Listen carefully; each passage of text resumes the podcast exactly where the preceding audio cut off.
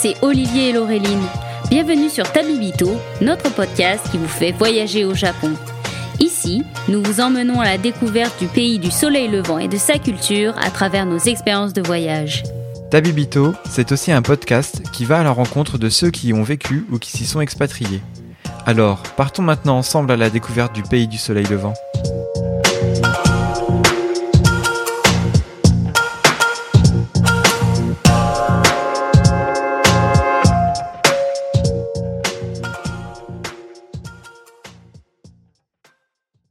Bonjour Olivier. Salut Laureline. Bonjour à tous et à toutes. Bonjour à toutes et à tous, on est super content de vous retrouver pour ce nouvel épisode et cette fois-ci, nous avons un invité. Voilà, le numéro 2 de cette saison 3, qui n'est autre que Thomas, avec qui nous avons déjà discuté au cours du marché de Noël de Shizen qui s'est déroulé en décembre dernier. Donc si vous avez eu l'occasion de nous voir à ce moment-là, eh ben, on va un peu vous reparler de son voyage à vélo au Japon. Salut Thomas Salut Thomas. Bonjour Laureline. Salut Olivier. Merci à toi de nous rejoindre pour, euh, pour cet épisode. Tu vas nous parler d'une super expérience que tu as fait euh, au Japon. Mais tout d'abord, est-ce que tu peux te présenter un peu à nos auditeuristes pour qu'ils puissent un peu savoir euh, qui tu es? Ok. Eh bien, donc, je m'appelle Thomas, j'habite à Toulouse. Je suis professeur de musique, principalement de piano. Euh, j'ai fait des études euh, littéraires puis musicales, un master de musicologie, un diplôme d'intervenant en milieu scolaire pour la musique. Et en parallèle de mes études, j'ai fait un double cursus en japonais parce que mon master de recherche traitait euh, d'un thème musical japonais. Et en 2010, j'ai terminé mes études et je suis parti pendant un an au Japon en working holiday. Euh, j'y suis retourné en 2016 pour euh, ce fameux voyage à vélo dont on va parler. Et puis, j'y suis retourné euh, trois autres fois depuis. Et j'y retournerai encore. Donc, cette petite voix qui chante, c'est Toulouse, c'est pas Okinawa. Et oui, c'est ça. C'est le sud. Alors effectivement, ton expérience est super intéressante parce que quand on pense voyage au Japon, on a vraiment le réflexe de faire, de parler du train. Le deuxième réflexe, c'est de parler du bus de nuit. Ensuite, euh, c'est de parler de la voiture de location, mais euh, rarement du vélo. Et toi, tu as vraiment euh, fait un super parcours. Et, du coup, c'est pour ça qu'on trouve vraiment intéressant de te recevoir pour ça. Et puis, c'est aussi le prolongement de l'épisode qu'on avait fait avec dès qu'il c'est possible sur euh, les voyages plus éco-responsables ou slow travel qu'on peut envisager au Japon. Est-ce que du coup tu peux nous parler bah, comment est venue cette idée? Euh, Il me semble aussi que tu n'as pas fait ça tout seul, donc comment vous avez organisé ça? Est-ce qu'il y a des tips en fait pour louer un vélo? Où est-ce que ça se passe? Est-ce qu'il y a eu des difficultés? Et je, je, pense que vous avez fait un gros trajet, donc en fait, comment vous avez pu les rendre aussi au final? Donc comment s'est fait la préparation? Alors, au niveau de la préparation, l'envie déjà, elle venait. Je suis parti avec mon meilleur ami, Jeff, et euh, on avait l'habitude de partir randonner ensemble dans les Pyrénées. Et euh, il était venu une fois quand j'étais au Japon en 2010, et on avait l'envie d'y retourner tous les deux. Euh, au départ, on partait pour un voyage à pied, mais c'était pendant l'été. Il fait chaud, on n'avance pas vite à pied, il faut porter les bagages. Donc, on s'est penché sur le vélo parce que le vélo permet d'aller plus loin à chaque fois, de transporter plus et euh, d'être beaucoup plus mobile, autonome. Euh, et en plus, on a un peu de courant d'air, parce que sinon, il faut marcher vite pour avoir du courant d'air. Euh, voilà, l'envie vient de ça. on est parti en été sur juillet-août parce qu'on avait besoin de temps. Et comme moi, je suis enseignant et je travaille sur le calendrier scolaire, deux semaines, c'était trop short pour euh, pouvoir faire un, voyage et complètement lâcher prise. Aussi, euh, de décembre à mars, euh, il fait vraiment froid. En juin, il y a la saison des pluies. En octobre, il pleut souvent. Il y a les typhons. Septembre, octobre aussi. Donc voilà, la période de l'été qui est très chaude, très humide et compliquée, mais c'était la seule qui nous permettait d'avoir du temps et d'avoir le moins de pluie possible aussi, parce que dans ce genre de voyage, la pluie, ça peut être très vite compliqué alors au niveau itinéraire, vous avez, euh, vous êtes parti de où? Vous êtes allé jusqu'où? Alors on est parti de Toyama, c'est euh, une ville qui est au nord de Gifu, c'est-à-dire en gros sur euh, l'île principale à peu près vers le centre. Et on est allé jusqu'à Kagoshima, donc à l'extrême sud-ouest. Et ça fait combien de kilomètres tout ça? Parce que là, je vois un peu le tracé de tête sur la carte, mais ça paraît super grand. De mémoire, on a fait environ 1600 kilomètres. Voilà, mais à, vélo, à vélo, c'est pas énorme parce qu'on a pris un mois et demi, donc ça fait des moyennes par jour qui sont pas si excessives que ça. Bah justement, au niveau de moyenne, vous, c'était comment vos trajets? Vous aviez déjà prévu à peu près euh, combien de temps entre chaque étape euh, Combien de temps vous allez vous reposer à chaque étape Ce genre de, choses? Oui, alors euh, c'est moi qui ai prévu l'itinéraire parce que Jeff connaît moins le Japon et peu importe où on allait, ça lui convenait. Donc moi, par rapport à mon voyage, il y avait des envies de voir d'autres endroits sur, euh, euh, que ceux que j'avais visités en 2010. Donc euh, l'idée de partir de Toyama, c'est qu'il y a le train accessible vraiment depuis Tokyo assez facilement. Et on achetait les vélos à Tokyo. On va en reparler un peu après pour, pour l'achat et tout ça. Mais euh, on achetait à Tokyo, donc on est arrivé à Tokyo par l'avion, on a récupéré les vélos, on a pris le train pour Toyama parce que Tokyo à vélo, c'était pas trop notre truc. Il y a énormément de villes, c'est pas le plus passionnant. Et euh, Toyama nous permettait de commencer euh, donc de la gare où on arrivait et d'aller directement vers la préfecture de Gifu, qui était un endroit qu'on voulait absolument faire. Ensuite, l'itinéraire, on se prévoyait en gros 4-5 jours à vélo, et euh, tous ces 4-5 jours-là, on entrecoupait de 1 à 3 jours dans une grande ville pour visiter. D'accord, ok. Donc ces 4-5 jours, on était en camping, euh, soit des campings qui existaient, euh, soit de temps en temps des endroits un peu loufoques, et qui, ceux qui se présentaient. quoi. Et le reste du temps, on était en auberge de jeunesse dans les grandes villes, et on avait des points qu'on avait envie de visiter. et ça permettait de faire un peu, un peu de fraîcheur parce qu'il y a la clim dans les auberges de jeunesse, un peu de lessive aussi, ce qui est pas mal après cinq jours à vélo en plein soleil. Euh, voilà, et puis de, de, visiter, de visiter des points, des points en lâchant un peu le vélo. Donc ça faisait aussi une pause euh, physique parce qu'on n'est pas des grands voyageurs à vélo. Donc euh, voilà, on a construit le voyage de cette façon-là. Alors reprenons quand même du commencement parce que pour faire un voyage en vélo au Japon, faut un vélo et tu nous as dit que vous n'aviez pas de vélo, donc vous avez acheté le vélo sur place. C'est ça. Alors, euh, pour organiser le voyage, on a pris des contacts. Moi, sur euh, différents, différentes pages ou sites, j'ai contacté ou rencontré des personnes au Japon, soit qu'on rencontrait, soit qui allaient nous fournir certaines choses. Donc, il y avait des personnes, des anciennes familles d'accueil, un peintre qui parlait français à Kagoshima, une autre personne qui guide des touristes à Matsuyama. Voilà, on avait rencontré en amont ces personnes euh, par Internet. Et euh, dans ces personnes-là, il y avait euh, James, qui est une sorte de tour opérateur à vélo au Japon, et qui nous a proposé, enfin, qu'on nous a recommandé et qui nous a proposé des vélos sous plusieurs formes. Location, location longue durée, location avec dépôt à un endroit ou vente carrément. Nous, on est parti sur la vente parce qu'on s'est dit qu'on allait récupérer un peu sur l'argent euh, en revendant le vélo à l'arrivée. Et puis, on allait loin. On peut très bien utiliser les services de, renvoi postaux, ils sont très bien faits au Japon. Mais voilà, on est parti sur l'achat. Euh, les vélos étaient pas très chers. On a compris ensuite pourquoi.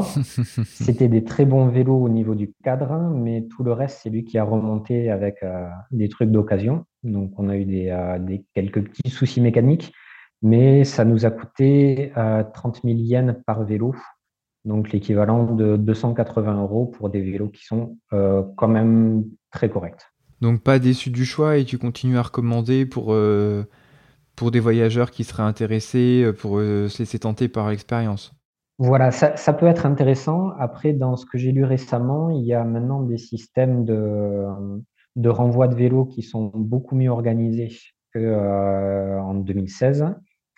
Et euh, il y a aussi des compagnies qui sont implantées dans différentes préfectures. Et donc, on peut juste déposer le vélo dans l'endroit où on arrive. Et euh, eux, ils récupèrent, ils se chargent du transport et tout. Donc ça, c'est peut-être le plus pratique actuellement. Et puis, il y a des vélos électriques aussi maintenant. Donc pour les personnes qui ont envie de faire du vélo, mais euh, qui ont des difficultés euh, à pédaler trop ou à faire de la montagne, ça peut être intéressant aussi d'avoir un vélo électrique. Nous, on était parti pour souffrir, donc euh, on a dit Ouais, parce que le Japon, c'est quand même pas mal de montagnes. Vous avez géré comment les dénivelés euh, de manière générale? Vous saviez un peu à quoi vous attendre ou est-ce que vous avez eu des surprises? Alors, on a eu des surprises. On a compris dès le premier jour que la première chose qu'il fallait checker, c'était le dénivelé. Parce que ça peut monter très rude et, et d'un coup. en moyenne, les montées qu'on a rencontrées, c'était 5-7% de moyenne sur 8, 8-10 km, en gros. Ah oui, quand même. Ouais, pour quelqu'un qui, qui, fait un peu de vélo, euh, ça passe, surtout qu'on n'était pas pressé, il n'y avait pas de challenge, donc euh, euh, on avançait et si jamais on n'arrivait pas là où on voulait, on n'arrivait pas là où on voulait, point. On faisait la suite le lendemain. Après, dans ce qu'on a rencontré de plus compliqué, la, la montagne la plus difficile, c'était 9 km à 9%. Donc, ah Ouais, pour donner une idée. en voiture, tu passes un plein à 9 km à 9% euh, On a fait les trois quarts à pied. Ah ouais. Parce que à vélo, on aurait pu le tenter comme ça, mais à vélo avec 20 kg de bagages, euh, c'est pas possible. Donc euh, oui, là c'est du hors catégorie sur le Tour de France en comparaison. Et du coup, au niveau des bagages, vous aviez géré ça comment aussi? Vous aviez dû vous fixer un poids euh, en, en partant? Oui, euh, on, s'est fixé le minimum de poids en prenant ce dont on avait besoin. Donc, on avait une tente, une petite tente chacun, euh, sac de couchage, des affaires, des habits euh, pour, pour l'ensemble, en sachant que tous les 5-6 jours, on pouvait faire la lessive. Donc, ça diminue. Petit nécessaire pour manger, un petit réchaud à gaz, voilà, couvert, etc. Quelques outils aussi, ce qui est nécessaire euh, pour un cas de problème mécanique. Les affaires de toilette, voilà, euh, pas plus, mais ça monte très vite le poids, euh, le poids pour ça. Et en sachant qu'au fur et à mesure, on allait peut-être acheter un truc par-ci, par-là, et porter de l'eau, parce que c'est essentiel d'avoir beaucoup d'eau. Voilà. du coup, c'était quoi votre poids de départ? Je pense qu'on était dans les 12-15 kilos et qu'on a terminé à 20 entre 20 et 22. Non, parce que quand j'avais fait euh, mon voyage euh, en backpacking, euh, bah, j'avais pris justement un, backpack. bah, forcément, tu te dis, bon, on prend un, il faut quelque chose qui est de bonne taille, mais après, faut, tu te dis, bah, faut le porter après. mais effectivement, j'étais partie avec un minimum et je suis revenue avec le double, quoi. Oui. Là, le, L'inconvénient euh, là-dedans, c'est qu'il y a pour nous au départ le train. Et au milieu, on a fait un petit trajet en train aussi. Et dans le train, il faut savoir qu'au Japon, il faut démonter le vélo et les ranger dans des housses. Ah, ah oui, d'accord. Ouais, donc c'est, euh, ça s'appelle euh, Linko Bukuro, ce sont des, des, sacs faits pour ça. Et il faut démonter au moins les deux roues, les deux roues et puis deux, trois petits éléments pour pas que le vélo s'abîme. Donc, euh, quand on a des sacoches, nous, on avait deux sacoches, euh, enfin, une sacoche de chaque côté à la roue avant, une sacoche de chaque côté à la roue arrière. Et du coup, quand on prend le train, il faut porter le vélo plus toutes les sacoches. Ah oui. C'est ça le problème. Et la sacoche, c'est JR qui. Alors, tu l'achètes, euh, c'est ton fournisseur du vélo qui te, enfin, qui te la fournit en même temps. Nous, on nous la fournit en même temps. Et sinon, ça se, trouve, ça se trouve assez facilement. Et donc après, au niveau de JR, tu dois enregistrer, enfin, il faut que tu passes au guichet forcément pour déclarer que tu as un vélo, ou tu arrives avec ton petit sac avec ton vélo, tu le mets dans un coin comme un bagage et basta? Il faut se mettre le mettre à un endroit qui gêne pas et euh, qui gêne personne. Et euh, voilà, et après on se débrouille. Il n'y a pas besoin d'une réservation particulière pour, euh, pour bagage encombrant. Voilà, mais ça c'est indispensable. par contre, sur les ferries, il n'y a pas besoin de, de tout démonter on met le vélo comme un véhicule et comme c'est hyper sûr au Japon, même pas besoin de prendre les bagages, on peut tout laisser, on retrouvera tout. À savoir, avec le train, c'est un peu compliqué, surtout quand on a les sacoches. Mais bon, on l'a fait, donc ça se fait, mais c'est quand même compliqué. Par rapport au trajet, si on devait le refaire, on le ferait dans l'autre sens, parce que on a le vent qui vient du sud-sud-ouest et qui remonte le Japon en contournant euh, donc euh, par le nord et par le sud. Donc il y a le courant d'air qui remonte tout le long de l'archipel. Et nous, on est parti euh, du, en gros du nord vers le sud-ouest. Donc tout le trajet, on a un léger vent de face. Et c'est assez fatigant. Le détail qui, qui a son importance. oui, beaucoup d'importance. après, comme, comme on parlait au niveau des montagnes, c'est très montagneux. Il y a l'inconvénient, c'est que ça monte beaucoup. mais le bon point, c'est que quand on est au niveau de la montagne, il n'y a qu'une seule route en général. Donc, au niveau itinéraire, on ne va pas se perdre. on sait très bien où on va. Quand on descend, on se retrouve dans les vallées, c'est pareil. À moins de bifurquer, on est toujours sur la bonne route. Et après, on a fait beaucoup de littoral aussi. Et la littoral, ben, c'est très simple pour l'itinéraire. Tant qu'on voit la mer, c'est bon. voilà. Et après, dernière chose à vraiment savoir, c'est qu'il y a beaucoup de tunnels. Vu qu'il y a beaucoup de montagnes, il y a aussi beaucoup de tunnels. Mm. Et les tunnels à vélo, c'est un sacré enfer. Parce qu'il y a énormément de bruit. Vous avez, il y a une ligne. Euh, Alors, ça dépend. Euh, très souvent, il y a une petite voie ou un trottoir piéton, piéton cycliste. des fois, il n'y en a pas. Et des fois, même s'il y a, c'est très long. Euh, et on a fait des tunnels à 2-3 km. Et euh, le bruit, la pollution, c'est euh, très difficile. Donc, il faut être prêt, il faut avoir des lampes. oui, il faut des, il faut des lumières. de toute façon, qu'on soit à vélo dans le tunnel ou pas, il faut des lumières, au moins pour le soir. Ouais, bah oui. Pour que les autres sachent aussi que vous êtes là, quoi. C'est ça. Après, en sachant que ça conduit hyper safe au Japon. Euh, les limitations de vitesse sont très basses, euh, les gens sont très corrects, euh, voilà, rien à voir, rien à voir avec ici. à aucun moment vous êtes senti en insécurité ou en danger sur la route Non, vraiment non, aucun moment. Il y a eu des moments compliqués, mais à aucun moment on s'est senti véritablement en danger. Il y a eu une fois, mais c'était c'était un peu de notre faute. Donc, bon, on n'en parlera pas ici alors. on en parle en antenne. bon, en parlant compliqué, euh, est-ce que tu as eu une anecdote de casse quand même? Parce que tu nous parlais de ces petits outils dans la sacoche. Est-ce qu'ils ont servi? Oui. Euh, oui. Ah. Et si vous voulez un conseil, prenez toujours avec vous du fil de fer. On a tout réparé avec ça, c'est magique. une pince et du fil de fer. Alors, le premier souci qu'on a eu, c'est que euh, on a remonté les vélos et au moment du départ, on installe les sacoches, on monte sur la selle. Premier coup de pédale, le talon tape dans les sacoches, impossible de pédaler.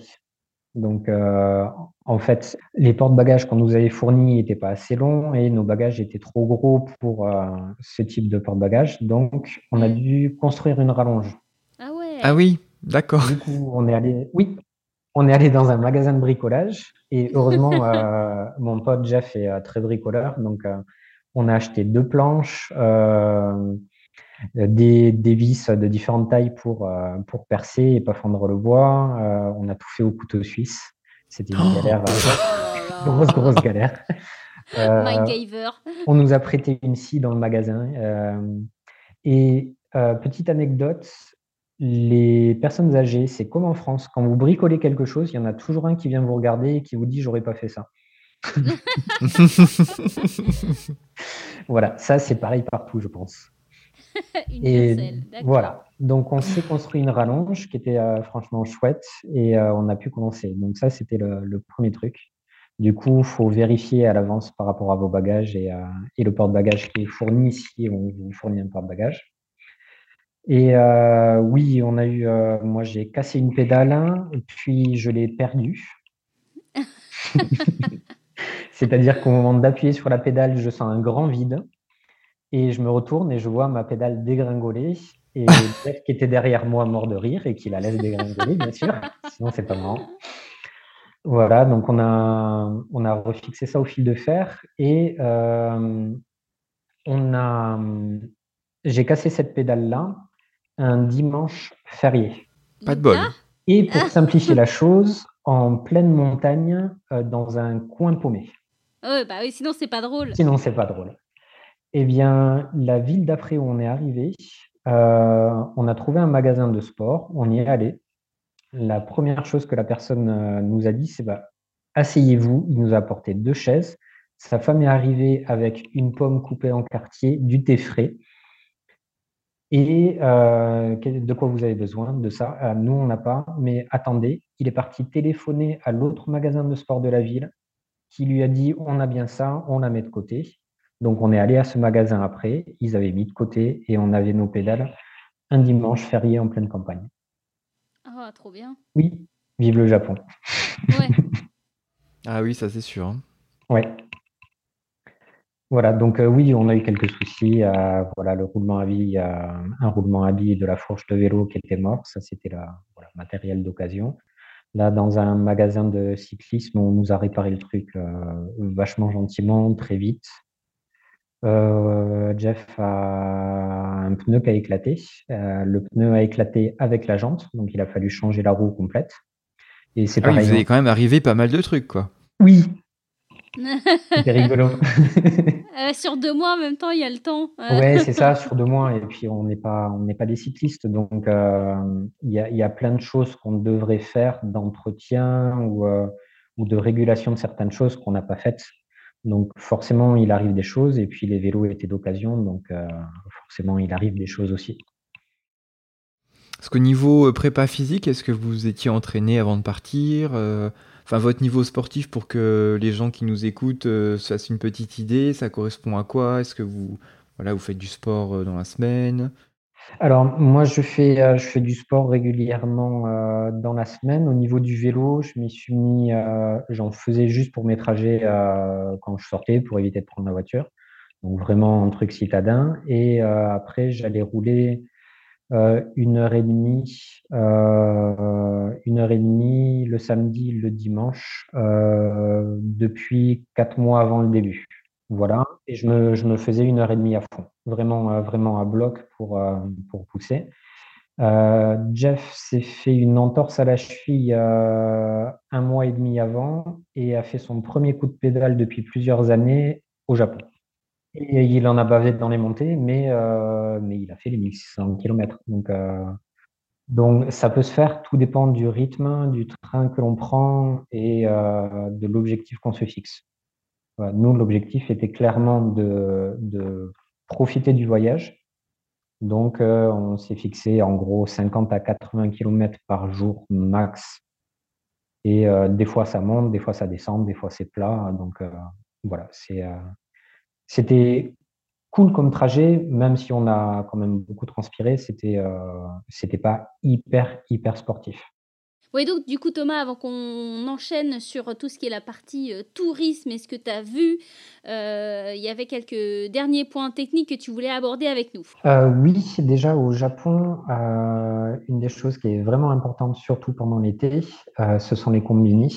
Là, ce sont des vrais oasis euh, parce qu'on peut acheter à manger et à boire. Il y a des toilettes, il y a une prise pour euh, recharger ce qu'on a besoin de recharger. Il y a vraiment plein, plein de choses, le nécessaire. Tu as des toilettes dans les combini? Oui. Oui. Ah, excusez-moi, je découvre. je découvre. non, ça, je savais pas. Et euh, j'ai jamais fait gaffe. D'accord, en accessible comme ça, quoi. Oui, il y a, en général, il y a, c'est un tout petit coin. Il y a un coin avec un lavabo et euh, d'un côté, il y a un petit toilette homme et de l'autre, un petit toilette femme. Eh bien, j'y penserai la prochaine fois. je, ce qui j'étais en train de me dire, c'est triste, mais quand j'irai aux toilettes au Japon, dans un combini, je penserai à toi. voilà, je, retire cette image. Ça t'évitera d'aller faire euh, ta toilette euh, derrière le combini en cachette. non, c'était pas le genre, mais du coup, ça m'évitera d'acheter des cafés ou ce genre de trucs pour euh, avoir des fois. Euh, oui, oui, je euh, je sais pas si c'est dans tous, mais quasiment tous ceux qu'on a vus, oui, il y avait des toilettes. Donc, pardon, je t'ai coupé. Tu disais des trucs beaucoup plus intéressants que ce simple détail, mais. c'est un simple détail, mais en un mois et demi de trajet, on va quand même pas mal de fois aux toilettes. Donc, c'est pas si négligeable que ça. Donc oui, il y a ça. Euh, et puis ça permet de faire le frais parce que c'est climatisé, même trop climatisé, mais euh, euh, ça permet de racheter de l'eau fraîche. Donc, et si on voyage en hiver, d'avoir des boissons chaudes aussi, de faire réchauffer, de manger chaud, parce que on peut acheter par exemple des, des cup noodles et se servir de l'eau chaude ou se servir des thés là-bas, faire réchauffer des plats. Donc c'est c'est quand même super pratique. Nous aussi, ce qu'on avait fait, c'est qu'on avait loué un Wi-Fi de poche un pocket Wi-Fi. Mm. Et ce qui est extrêmement pratique, c'est qu'on définit la durée, le nombre de jours qu'on veut l'emprunter, on paye en fonction de ça. Et euh, quand on le loue, on nous fournit une enveloppe euh, pré-affranchie qu'on peut reposter de n'importe quelle boîte aux lettres, peu importe où on est. Et donc, c'est euh, hyper tranquille pour l'utilisation et ça capte quand même quasiment partout. Alors, nous, on est passé dans des coins où ça captait pas, mais euh, quand on est en pleine campagne, en pleine montagne, dans un endroit hyper paumé. Il n'y a pas non plus 36 000 routes qui nécessitent de regarder Google Maps et puis de, de retrouver l'itinéraire. Donc, c'est quand même très pratique, vraiment très pratique. Oui, et puis si ça capte pas, au pire, vous aviez votre fil de fer, donc vous pouviez toujours vous débrouiller. Exactement. Et puis, un peu de salive sur le bout du doigt, le sens du vent, et on est bon. Non, mais il y a ça. Et euh, oui, un, autre point qui est important, moi, quand, je suis parti, quand on est parti, moi, je parle un peu japonais. Donc, pour une conversation usuelle, ne serait-ce que demander mon chemin, savoir où il y a une auberge, un truc comme ça, euh, j'ai aucun problème pour demander la route, euh, sauf vraiment de tomber sur le papier qui baragouine un dialecte local. Euh, j'ai pas du tout cette appréhension-là et ce problème-là. Donc c'est un avantage qui est euh, vraiment important quand on voyage comme ça en pleine campagne. Si on ne parle pas du tout, moi ce que je conseille de faire, c'est de demander à une connaissance euh, japonaise de vous écrire, de vous traduire quelques phrases, les phrases nécessaires euh, pour votre trajet et de pouvoir les montrer ensuite ou les faire lire. Maintenant, il y a des applications aussi pour lire directement. Mais voilà, d'avoir euh, d'avoir le nécessaire en phrase pour pouvoir communiquer s'il y a jamais un truc d'urgence à faire dans un coin où personne ne parle anglais. Après, euh, voilà, donc toi tu disais que tu avais fait ton voyage en 2016. Moi, en 2018, je suis quand même passée par des coins euh, un peu au milieu nulle part. Et en fait, le Wi-Fi, surtout maintenant depuis euh, les JO, euh, le Japon a investi énormément avec des bornes Wi-Fi. Donc, dans tout ce qui est les stations, les bus et même dans les toutes petites villes, je suis allée dans un village au milieu nulle part, il y avait un free Wi-Fi dans la ville.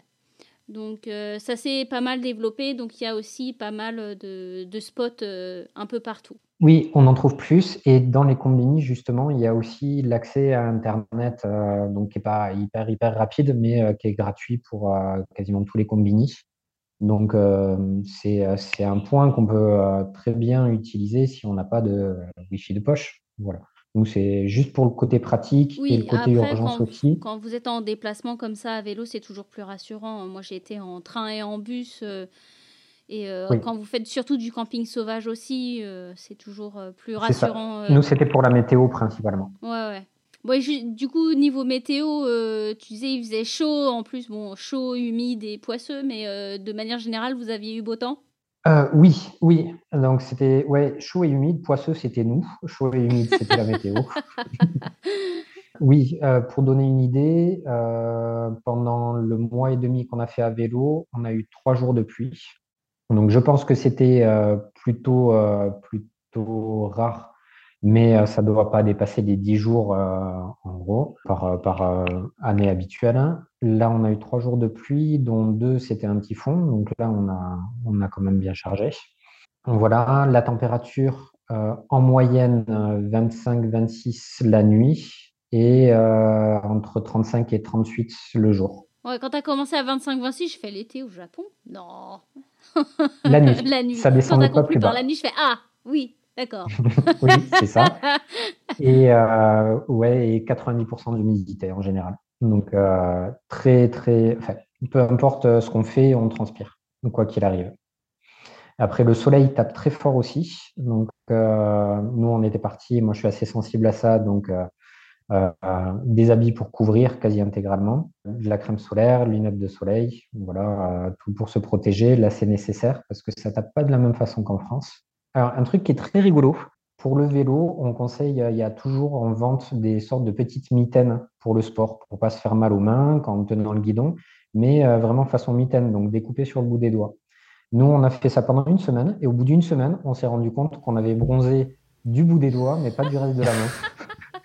Donc on était, on, a enlevé en fait euh, les mitaines, ça faisait pas pas si mal que ça aux mains et on a parfait euh, notre bronzage en tenant le guidon euh, avec les mains quasiment à plat. Sauf la dernière phalange qu'on essayait de replier dessous. Bon après il y avait juste les mains bronzées si vous étiez tout couvert aussi. Oui c'est ça.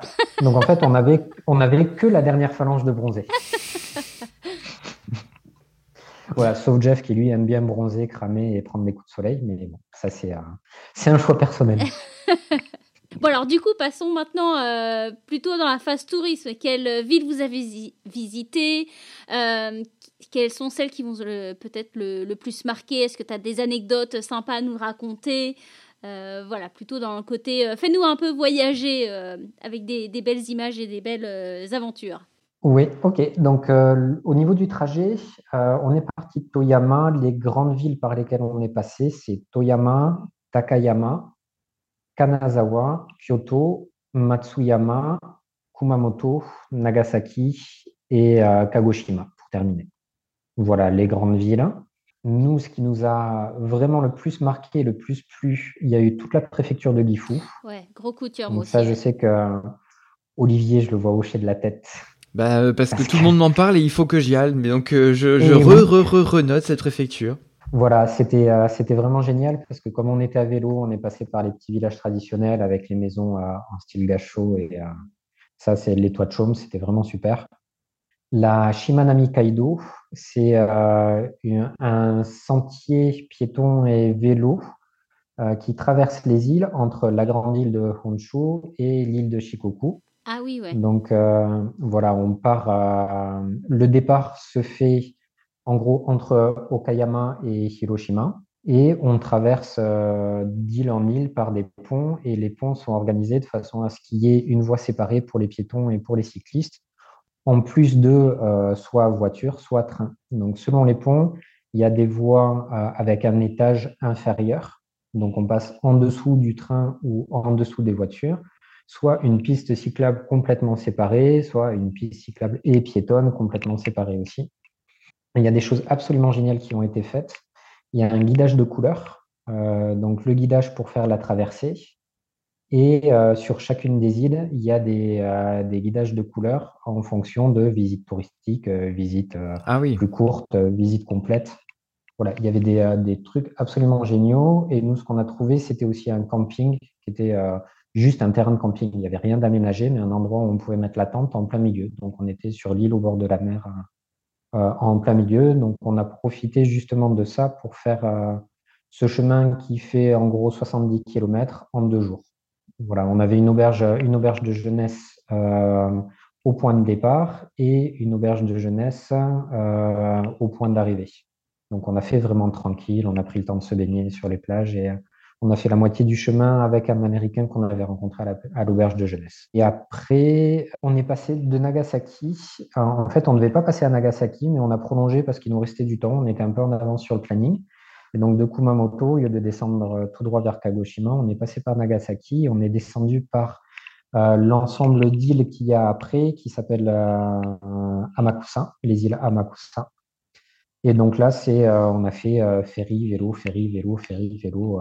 voilà, c'était super chouette aussi, parce que ce sont des petites îles, il y a très peu de touristes, donc dès qu'on passe, les gens nous regardent et viennent nous voir. En gros, dès qu'on est passé sur Kyushu, euh, et même avant, déjà en commençant sur Shikoku, les gens ont commencé à venir nous parler.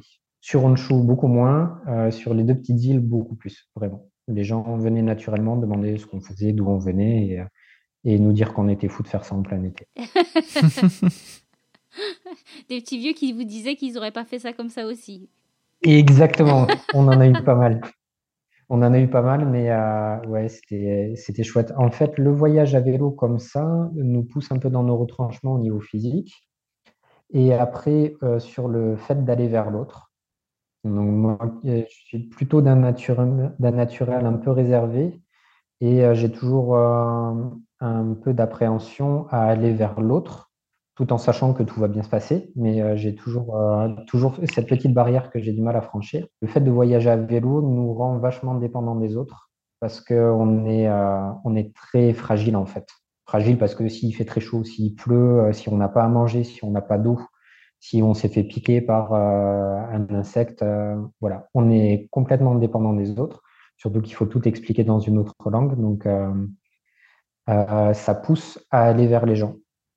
Et donc, on s'était fixé comme objectif d'avoir un planning, un itinéraire, mais en cas de rencontre, si on nous proposait autre chose, on disait oui, quoi que ce soit. D'accord, Ça vous est arrivé souvent? Oui, ça nous est arrivé au moins, je pense, 5-6 fois de changer vraiment de, plan et de partir euh, faire une soirée, une visite, un truc, euh, de dormir ailleurs qu'on avait prévu.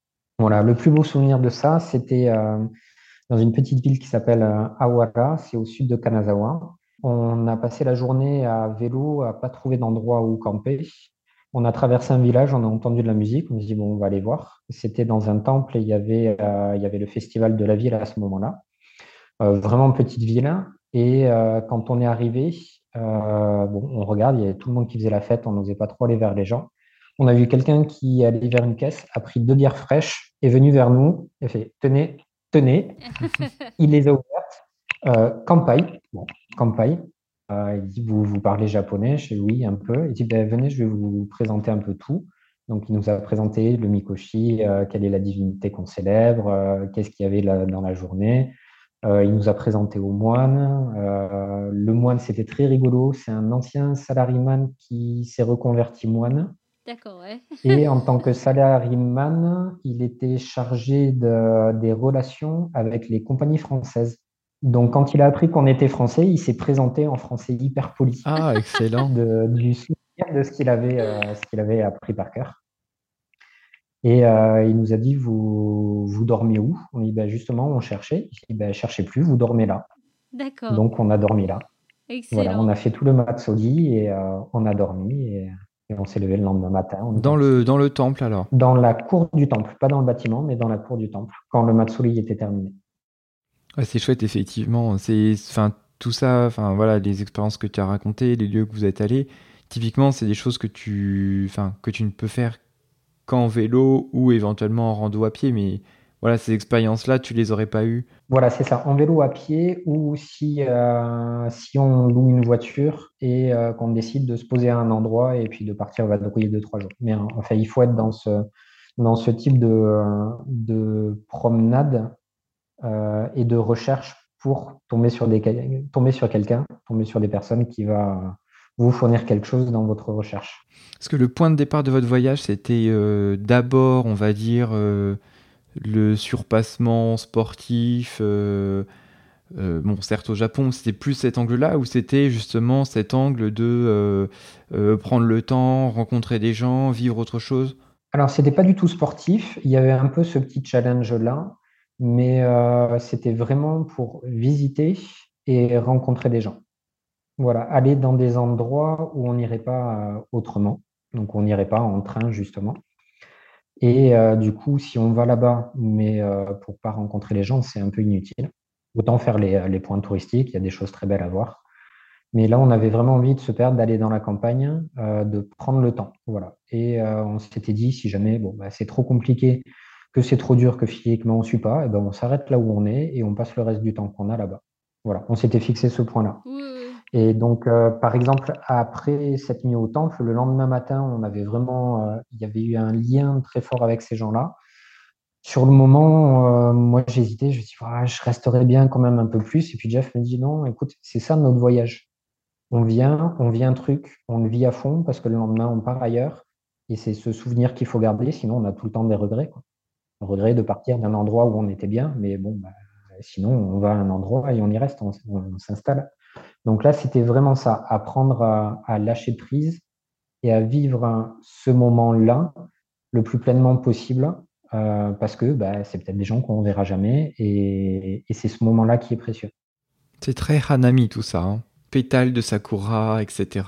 Exactement.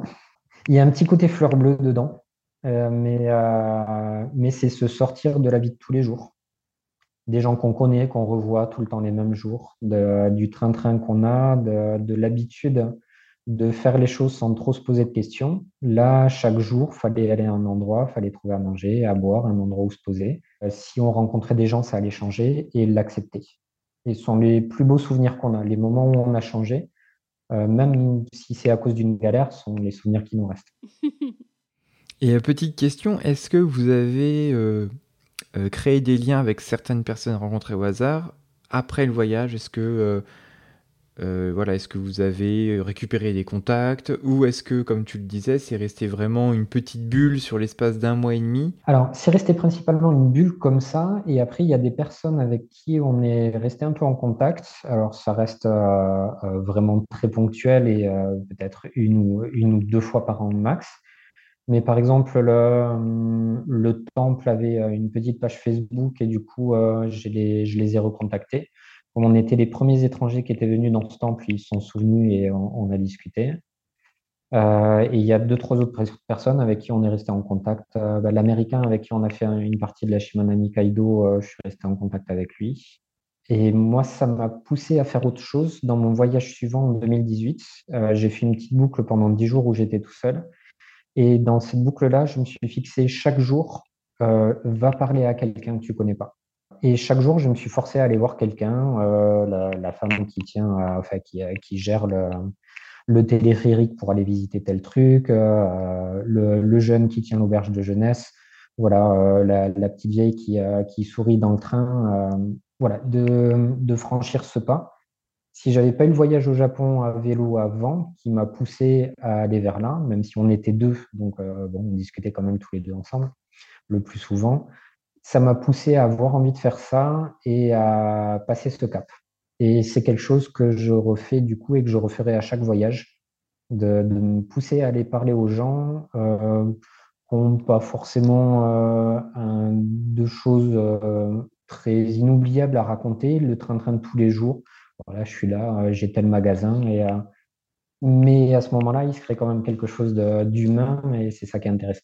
Bah, finalement, c'est une super synthèse euh, de ce que tu as vécu et c'est surtout intéressant parce qu'on peut le transposer sur n'importe quel voyage, même si on le fait en, en, touriste lambda de base en Shinkansen entre Tokyo et Kyoto. Enfin, au-delà des lieux que vous avez visités, c'est ça, c'est plutôt effectivement la démarche de rencontrer les habitants et puis d'avoir ces petits moments de complicité. Oui, vraiment. C'est euh, plus que le paysage, euh, c'est vraiment les rencontres avec les personnes qui nous font apprécier ces endroits-là, en fait. Parce que les paysages sont très beaux, mais bon, on va en France, il y a plein d'endroits beaux, euh, en Italie, il y a plein d'endroits beaux, dans tous les pays, il y a plein d'endroits beaux. Si on aime le Japon, il y a énormément d'endroits très beaux aussi. Mais par contre, la rencontre avec les personnes, on ne peut la faire qu'à l'endroit où elles sont. Et en général, quand cette personne commence à nous raconter soit un peu sa vie, ce qu'il fait, ben, il a envie de nous montrer et ça nous donne accès à quelque chose qu'on ne verrait pas normalement.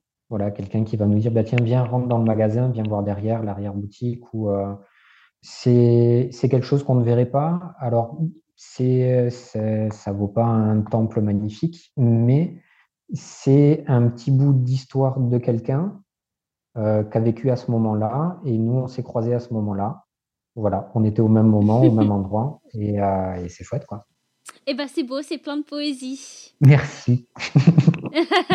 c'est mon petit côté artiste. Et bien sur ce, je pense qu'on va pouvoir passer à notre section euh, coup de cœur après avoir vécu toutes ces belles émotions. Et il me semble que tu as prévu un jingle assez spécial rien que pour nous et on a trop hâte. Exactement. Donc, euh, je suis peut-être le premier à pas devoir dire euh, jingle, mais on va vous envoyer quelque chose, euh, quelque chose avec ma femme japonaise, un petit truc, une petite surprise. Voilà. Cool. On vous laisse découvrir. Donc, jingle.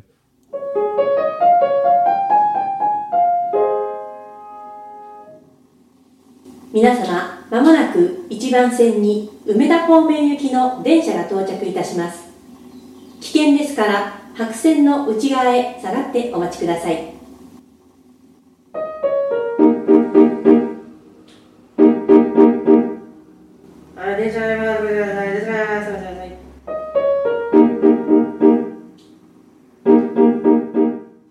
Bien, euh, merci beaucoup euh, Thomas pour euh, ce jingle vraiment top.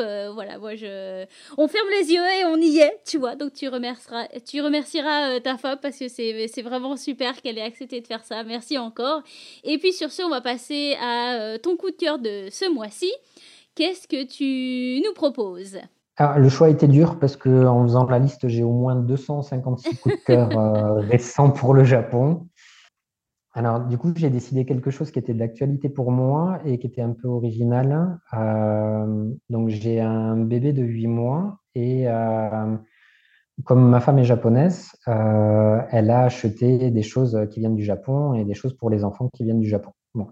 Au-delà de toutes ces peluches, habits, tout ça, Totoro super mignon que vous pouvez imaginer. elle a acheté des livres musicaux et euh, ces livres musicaux, je les trouve vraiment bien, en sachant que tous les deux, on est musiciens. Et euh, quand on écoute les livres pour enfants, il y a très souvent du contenu qui est soit de mauvaise qualité musicale, hein, soit souvent dans les chansons pour enfants chantées par des enfants et du coup pas forcément très très bon aussi musicalement, même s'il y a un côté chouette. Il y a le côté chouette surtout pour les parents qui trouvent ça mignon les, chants chantés par les enfants. Et là, on a trouvé quelque chose qui est vraiment sympa. Euh, vous, vous avez des vidéos, alors je vous le montre. alors, voilà, c'est ce genre de livre qui est comme ça. D'accord, il y a des petits boutons euh, C'est une euh, tablette le bouquin en fait. Là, il y a, y a, 8 boutons, 10 boutons. Euh. Plus un 11. D'accord, et donc après, tu appuies sur un bouton et tu as une chanson. Exactement. Voilà, avec le dessin qui correspond, avec les paroles et tout. Donc en fait, l'éditeur s'appelle Benesse. Mhm.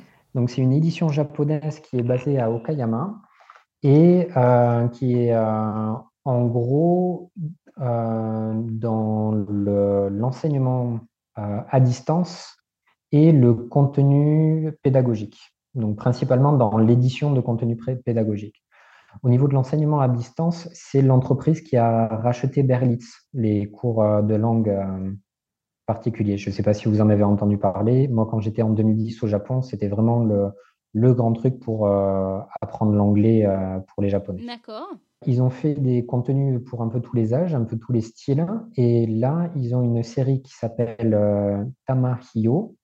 Euh, Tamahio, la signification, c'est Tama de Tamago, l'œuf, et Hio de Hiyoko, le poussin. Donc, par exemple, sur la, sur la couverture, vous, pouvez le voir. Voilà, il y a le poussin et il y a l'œuf, sont les deux petites mascottes de, de ça. Et c'est spécialisé pour les 0 à 3 ans. Voilà, donc c'est un contenu, une série qui est faite pour les, euh, enfants de 0 à 3 ans. Et là, les deux livres que j'ai, il y a les chansons populaires préférées des enfants. C'est voté par les parents qui suivent ce genre de contenu. Et euh, les chansons à gestes. Voilà, donc euh, où on s'amuse avec, avec les gestes. Donc ces deux livres sont vraiment super. Il y a dix chansons. à chaque fois, il y a les paroles, le dessin qui va avec. Pour les chansons à gestes, il y a les dessins pour expliquer les gestes ah. hmm. et euh, il y a les explications aussi. Et pour euh, les textes des chansons, ce qui est génial, c'est que tout est écrit en hiragana ou katakana. Il n'y a pas de kanji vu que c'est pour les enfants. Donc, quand on s'intéresse un peu au Japon et qu'on commence juste un tout petit peu à apprendre, on commence par ces syllabaires-là. Et du coup, ça fait un excellent travail pour euh, lire les, les kanas. Et on peut les chanter aussi, parce qu'on peut les lire du coup avec juste ça, pas besoin des kanji. Donc ça, c'est vraiment un point qui est super, parce que moi, par exemple, ça m'a permis de, vraiment tout lire, euh, tout lire et pouvoir suivre les chansons en même temps. Est-ce que vous voulez en écouter une? Bah oui. Mais ah oui, forcément. Alors si on n'a pas d'attaque de, YouTube ou de les maisons d'édition pour droit d'auteur, ça passe. Ça passe. Alors sinon, on le fait, euh, on le fait, et puis vous le mettez pas dans le podcast. non, mais on verra. De toute façon, YouTube nous le dira. Hein, t'inquiète. Donc, euh, on tente, et puis sinon, on coupera. Voilà, donc dans les chansons, euh, connues au Japon pour les enfants, par exemple, il y a celle-là. Euh.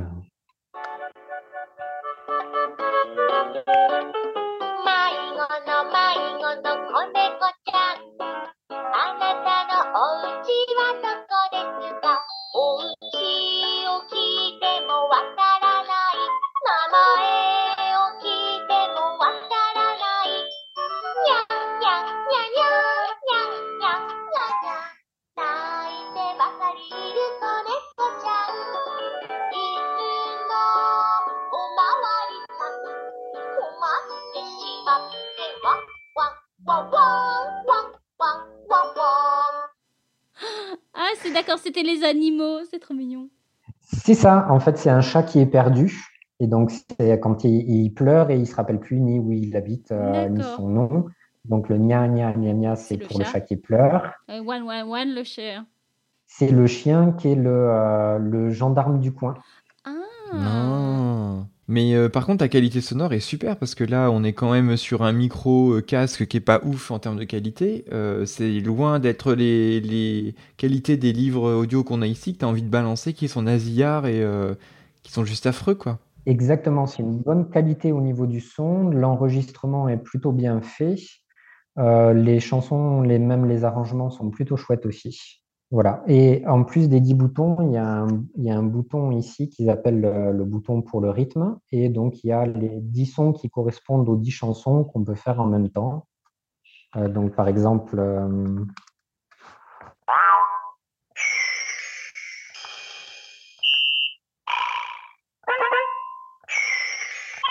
Ah, c'est des sons additionnels. Voilà. Ouais.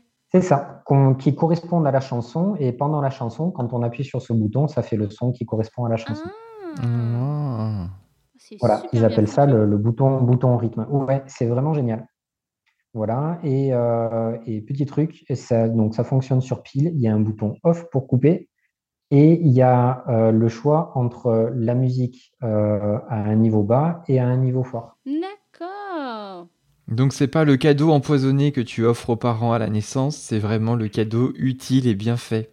Oui, vraiment. Et euh, on les trouve où du coup euh, en ligne? Euh, oui, euh, ma femme les a achetés sur euh, Amazon Japan. Donc on les trouve, euh, on les trouve là-dedans. Il y en a deux ou trois autres dans cette série-là pour les 0-3 ans. Puis après, il y a énormément de choses pour tous les enfants, pour les parents. Il y a des guides pédagogiques, mais bon, comme c'est en japonais, c'est un peu plus compliqué d'aller de l'avant si vous ne lisez pas le japonais. Chouette, et ben on vous mettra de- le lien euh, dans la description euh, si euh, vous aussi vous voulez euh, danser en chorégraphie avec le chat perdu. Il n'y a pas de raison. On est, on est preneur d'être tagué sur Instagram avec, avec vos stories et on partagera avec plaisir, bien entendu. Et bien sur ce, je pense que nous avons conclu notre épisode. Juste avant qu'on se quitte, Thomas, est-ce que tu peux dire à nos auditoristes où est-ce qu'on peut te retrouver euh, Parce qu'il me semble que tu as un blog? Oui, euh, donc j'ai un blog qui s'appelle euh, Un tour au Japon. C'est quelque chose que j'ai créé. Au départ, j'envoyais, j'ai écrit des articles pendant mon premier voyage euh, que j'envoyais à tout le monde pour donner des nouvelles aux amis, à la famille. Voilà, j'écrivais des articles. J'étais dans ma phase de rédaction post-mémoire, donc j'adorais écrire à ce moment-là. Et je faisais des articles avec les photos intégrées pour tout raconter. Et après, plus tard, j'ai, euh, après le troisième voyage, deuxième voyage et troisième voyage, j'ai eu l'idée de faire un blog pour tout recenser euh, ensemble et y donner accès. Parce qu'il y a énormément de choses sur Internet qui m'ont servi, énormément d'expériences partagées qui m'ont servi aussi dans mes voyages. Et euh, j'ai eu envie de rendre l'appareil. Voilà, donc c'est un site de partage complètement libre. Je ne gagne rien dessus. Euh, c'est vraiment pour que vous, vous puissiez voir ce que moi j'ai fait, y piocher ce qui vous plaît, s'il y a des choses qui vous plaisent, et euh, voilà, pouvoir vous l'approprier et en faire votre voyage à vous. Donc il y a ce site Un tour au Japon sur WordPress, et après j'ai ma page Instagram Un tour au Japon aussi.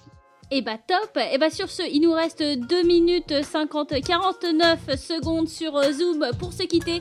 Merci encore euh, Thomas de nous avoir partagé cette super expérience. Euh, On espère que ça, t'a plu aussi de nous rejoindre. On espère que ça vous aura plu aussi à vous, très chers auditeuristes.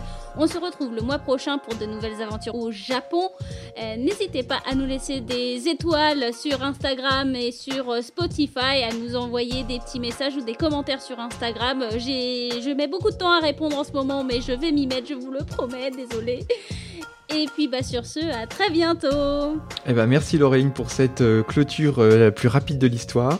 Et puis euh, en tout cas merci Thomas d'avoir renouvelé l'acceptation de cette invitation après Shizen. C'est vrai que c'était une belle rencontre au marché de Noël à Paris et on est vraiment super content bah, que tu aies accepté euh, qu'on reprenne le temps aujourd'hui de réenregistrer un bel épisode pour les gens qui n'ont pas pu euh, venir au marché de Noël pour découvrir euh, bah, ton parcours et puis euh, l'expérience du voyage euh, en vélo au Japon. Ben, C'était avec grand plaisir de vous retrouver aussi après et, euh, et au plaisir de se recroiser. À très bientôt. À très bientôt Au revoir